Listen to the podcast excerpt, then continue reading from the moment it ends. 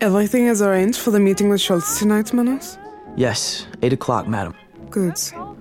And you made the phone calls to the people I told you to call. I even talked my best Queen's English. Fabian, I will see you then. Bonky, it's 10 minutes to 10. Get the car ready. Yes, madam. That's enough of the giggle water, Ida. Your mother's recipe always helps my nerves, Stephanie. You will not arrive at Michelle's school smelling like camel piss. I know how to put on social airs and graces. I always play the role of Michelle's guardian to a T, don't I?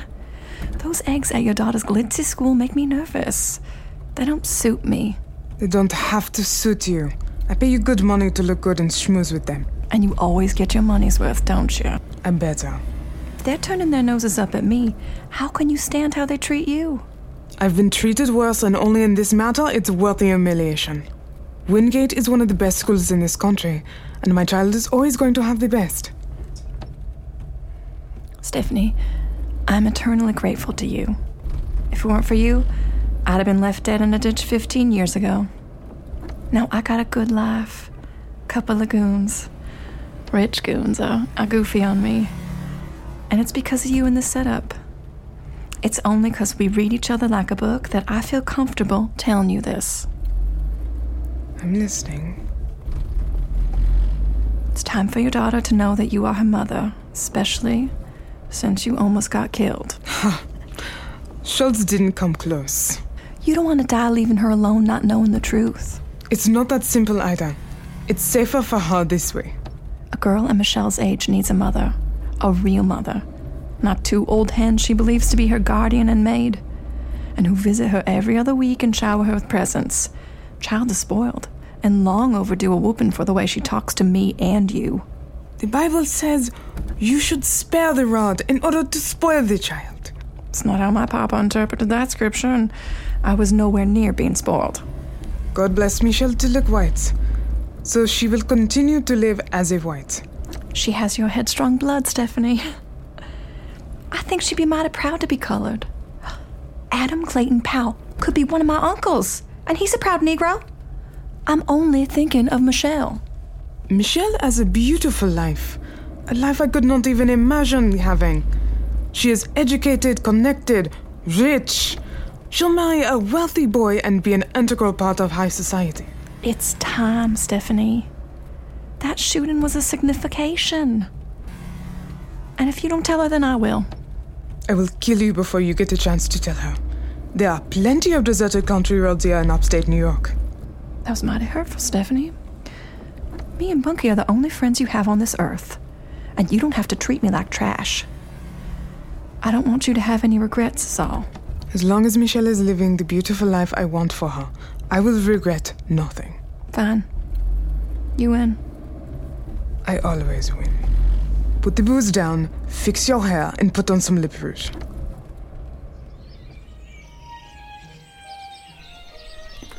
There's Mrs. Calhoun. Go invite her to tea. That boring old Dora. Last time she came to tea, I fell asleep. Snored so loud the china rattled. We should invite the Hawthorns. They are a hoot. Mr. Calhoun is president of Steel Brothers. They manufacture automobile tires. I know who they are. Next week at my villa in Irvington. Hello, Ida. Hello, Michelle. I'm gonna say hello to some people. What did you bring me, Stephanie? Excusez-moi. Bonjour, ça va? Bien, merci. Here, Ida told me to spare no expense. Is it the dress? Open it and see, ma chérie. It's the blue one. I wanted the yellow one. Oh, but the blue goes so much better with your dark hair. I invited the Calhouns for tea, the Rapiers for dinner, and the Morgans for brunch. Can we have the DuPonts for dinner during my next visit, Ida?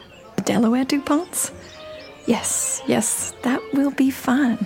William is a dob. Is he sweet on you too? He hasn't asked to be my escort to Lizzie's cotillion yet. Why don't you go talk to him, Ida? Oh no, don't do that, Ida. I don't want him to feel obligated. I want to eat lunch in the dining room today. William and I have been sitting at tables within proximity to each other. Colored folks can't go in the dining room, Michelle. You don't mind, do you, Stephanie? No, I, I don't mind. I see William going to the dining room with his parents. A bientôt. Your dress! Put it in my room. Please. I can't go in the dormitories either. I'll leave it with the concierge. I will take it to the concierge. You go and eat with the other parents and guardians. All the cabbage you plant in this place, and you can't even sit in the dining room and eat a butter sandwich. Be sure to invite the DuPonts to dinner. I will. I know a good opportunity when I see one.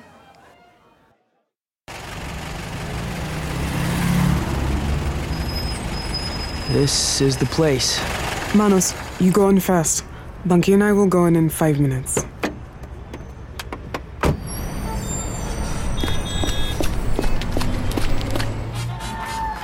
She's outside. Good. Bring her in the back door. Well, can I have a drink first? Sure. After you kill that fake French bitch, you can have all the drinks you want. Listen, don't worry about making a mess. That's where the butcher guts his hogs. Well, I have to drink alone? All right. Pour me a couple specials. I'll meet you out back. First, I gotta hit the John.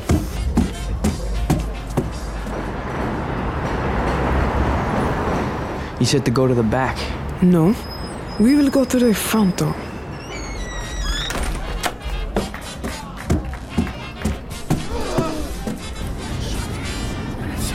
He's in the John. You stay outside the bathroom door, Manos. Don't let anyone in.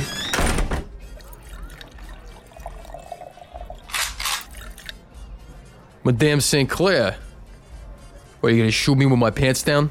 I thought you French broads had class. By the time you reach for your pistol, Bunky will have your brain splattered against the wall with the rest of the shit in this hole.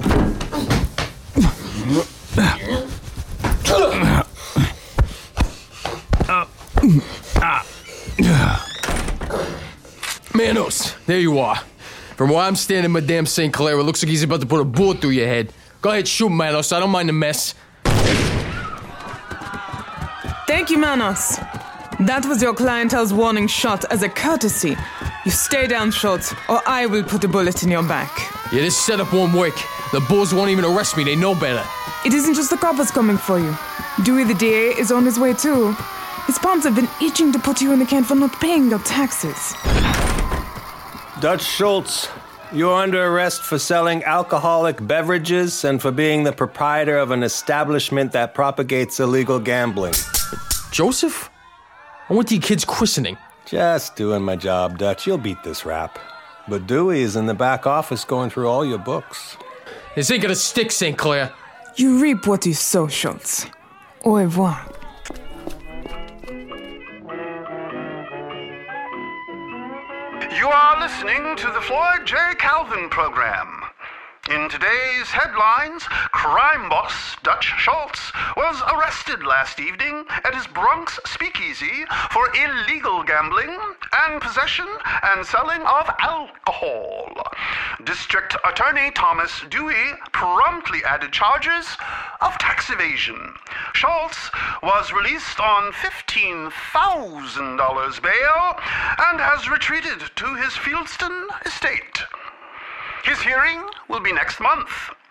With the madman of mayhem out of the picture, has the numbers war in Harlem come to an end? All is quiet on Lenox and 145th Street for now. In social events, Casper Holstein hosted a literary gathering at his Long Island estate last evening. Drink, Stephanie. Thank you. Did you send my message to Ruby? Yes. Do you think it's safe for Michelle to live with me? I don't know, Stephanie. Good evening. Good evening. My name is Langston Hughes, and in honor of Madame St. Clair's swift recovery, I would like to share a portion of a poem that I wrote titled America. I am America. America, the dream. America, the vision. America, the star seeking eye. Out of yesterday, the chains of slavery. Out of yesterday, the ghettos of Europe. Out of yesterday, the poverty and pain of the old, old world. The building and struggle of this new one. Enjoying the sun, Mrs. Washington? Yes. It feels good, Mr. Halstein. And where's Mr. Washington? Down in the garden, probably writing a poem. I never imagined there would be an Italian villa in New York. It's beautiful. I had it built as an engagement gift. You're married? The villa indoors, the marriage did not. Hmm. Walking through your lovely garden would do me some good. Would you mind joining me, Mr. Halstein? My pleasure. I believe I can do the job you offered Eugene. You're in no condition to work. The bullet went through my gut, not my head. I can sit at a desk and count. Your husband will not approve. I wouldn't have to take the job if he did. I admire his integrity, but to work two jobs when he only has to work one? That's a bit foolish. And your allegiance to Stephanie? Is steadfast. But it doesn't mean I can't pursue other opportunities. At Eugene's pace, we'll never get to where we want to go. And where do you want to go? I'm intelligent. I speak well. I write well. I want to be amongst the leaders and molders of our people. Like Ida B. Wells. Yes. I can get you to that place, Mrs. Washington. Once you have regained your strength, I will introduce you to the chair of the Negro Women's Club. Thank you, Mr. Holstein. I won't disappoint you. In exchange for my time and effort, I will call on you for a favor once in a while. What kind of favor? I am committed to my marriage. You are a very attractive woman. But I am talking business. It would benefit us both if you did go back to work for Stephanie. At $50 a week? I will pay you another 50 if you kept me abreast of Stephanie's business transactions. Why? She is no threat to you. And I would like to keep it that way. You may call on me for those favors. I will give you all the information you want, but only within a month's time. That is a good start, Mrs. Washington. More espresso, Mr. Luciano. You want something done right? You gotta do it yourself. Should have known that Schultz had no business savvy. Never even bothered to keep his nails clean. Vito! Yes, sir. Get the car. Time I paid that policy queen a visit. Madam St. Clair, thank you for allowing me to pay my respects on such short notice. I haven't had a gentleman kiss my hand before. It's good to finally meet you, Mr. Luciano. Please have a seat. Call me lucky. Pane, uh, bread. My godmother baked it this morning. Merci. I think we got a lot in common, Madame St. Clair. Really? How is that, Mr. Luciano? We both lived through some hard knocks, grew up on scraps, but was still strong. We are both smart businessmen and lucky. Oui, je sais. But luck has nothing to do with my success. You're clever, Madame St. Clair. So I am here to propose a reasonable business partnership. Is that right?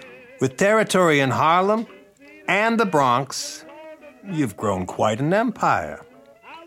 I will do you a favor and not disturb your numbers game. That's solid. You got Harlem, you got your kid Manos in the Bronx. He won't hurt nobody, nobody will hurt him. I'll make sure of it. If you allow me to pass dope to a handful of runners, just for starters. You want me to sell drugs to my people? It's more lucrative than the numbers. I will not destroy my community that way. Your buddy Halstein is in. I don't believe you. Ask him yourself. We are very civil here in Harlem, Mr. Luciano. And despite the widespread stereotype about Negroes, we do not cannibalize one another. Holstein would never sell dope to his own people. Bisogna saper afferrare la caution per capelli. Opportunity only knocks once. This will happen, with or without your blessing. Hustlers are hustlers, whether it be numbers or dope. Pay 'em, and they'll do the job. Punky, show Mr. Luciano the door. I made an effort to come all the way uptown to make a good impression and to be polite. I don't gotta be polite no more. You bring that shit uptown, and I will get you too, Mr. Luciano. You may be lucky, but I am a fighter. I don't want to see your face again unless it's looking up from a casket. Enjoy the bread, madam. Bunky, put the call out to Alstine, Miro, and to everyone else. If they are not with me, they are against me. And they won't want to be against me. Cut the fan, will you, Betty? Where you going so early again, Manos? I gotta see Mr. Luciano about something. Lucky Luciano? Yeah, where's my tie? What he want to see you about?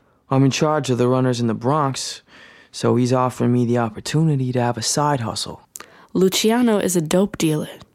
Do you know that? I ain't gonna make no heavy sugar selling tomatoes. Does St. Clair know? Well, she don't know. Won't hurt her. Gentlemen, thank you for coming. I have asked you all to come here today because there is yet another attempt by an outsider to take over our territory. We can't expect our runners to turn down our way to make money. If any of my runners sell drugs, they will not work for me again. I will not entrench myself in such filth. Stephanie, I need to talk to you. Michelle's been kidnapped. Mon Dieu. The Fable and Folly Network, where fiction producers flourish. Are you there? I think I'm getting something. Why are you recording? For science. Did you hear that? We're a little off schedule. Maybe it's the aliens. I'm studying electromagnetic phenomena and anomalies. I don't think losing people is scary. I just don't want to do it anymore. Just together. Radio check, who's this? I didn't do it. You never do anything. We should still be secure. Are you safe? Who are you? Comfort. I am not doing it on purpose. You can't bullshit. I am not doing it on purpose! Stop. Stop. Oh god! I don't like this. I don't like this. hell was that? I'm not supposed to know that. We're supposed to be innocent. I feel an ending coming. Oracle, a sci fi anthology podcast set in the not so distant future. Season 2, Transmission, available in bi monthly episode releases starting July 1st, 2023. Or listen now to Season 1, Iris, wherever you get your podcasts.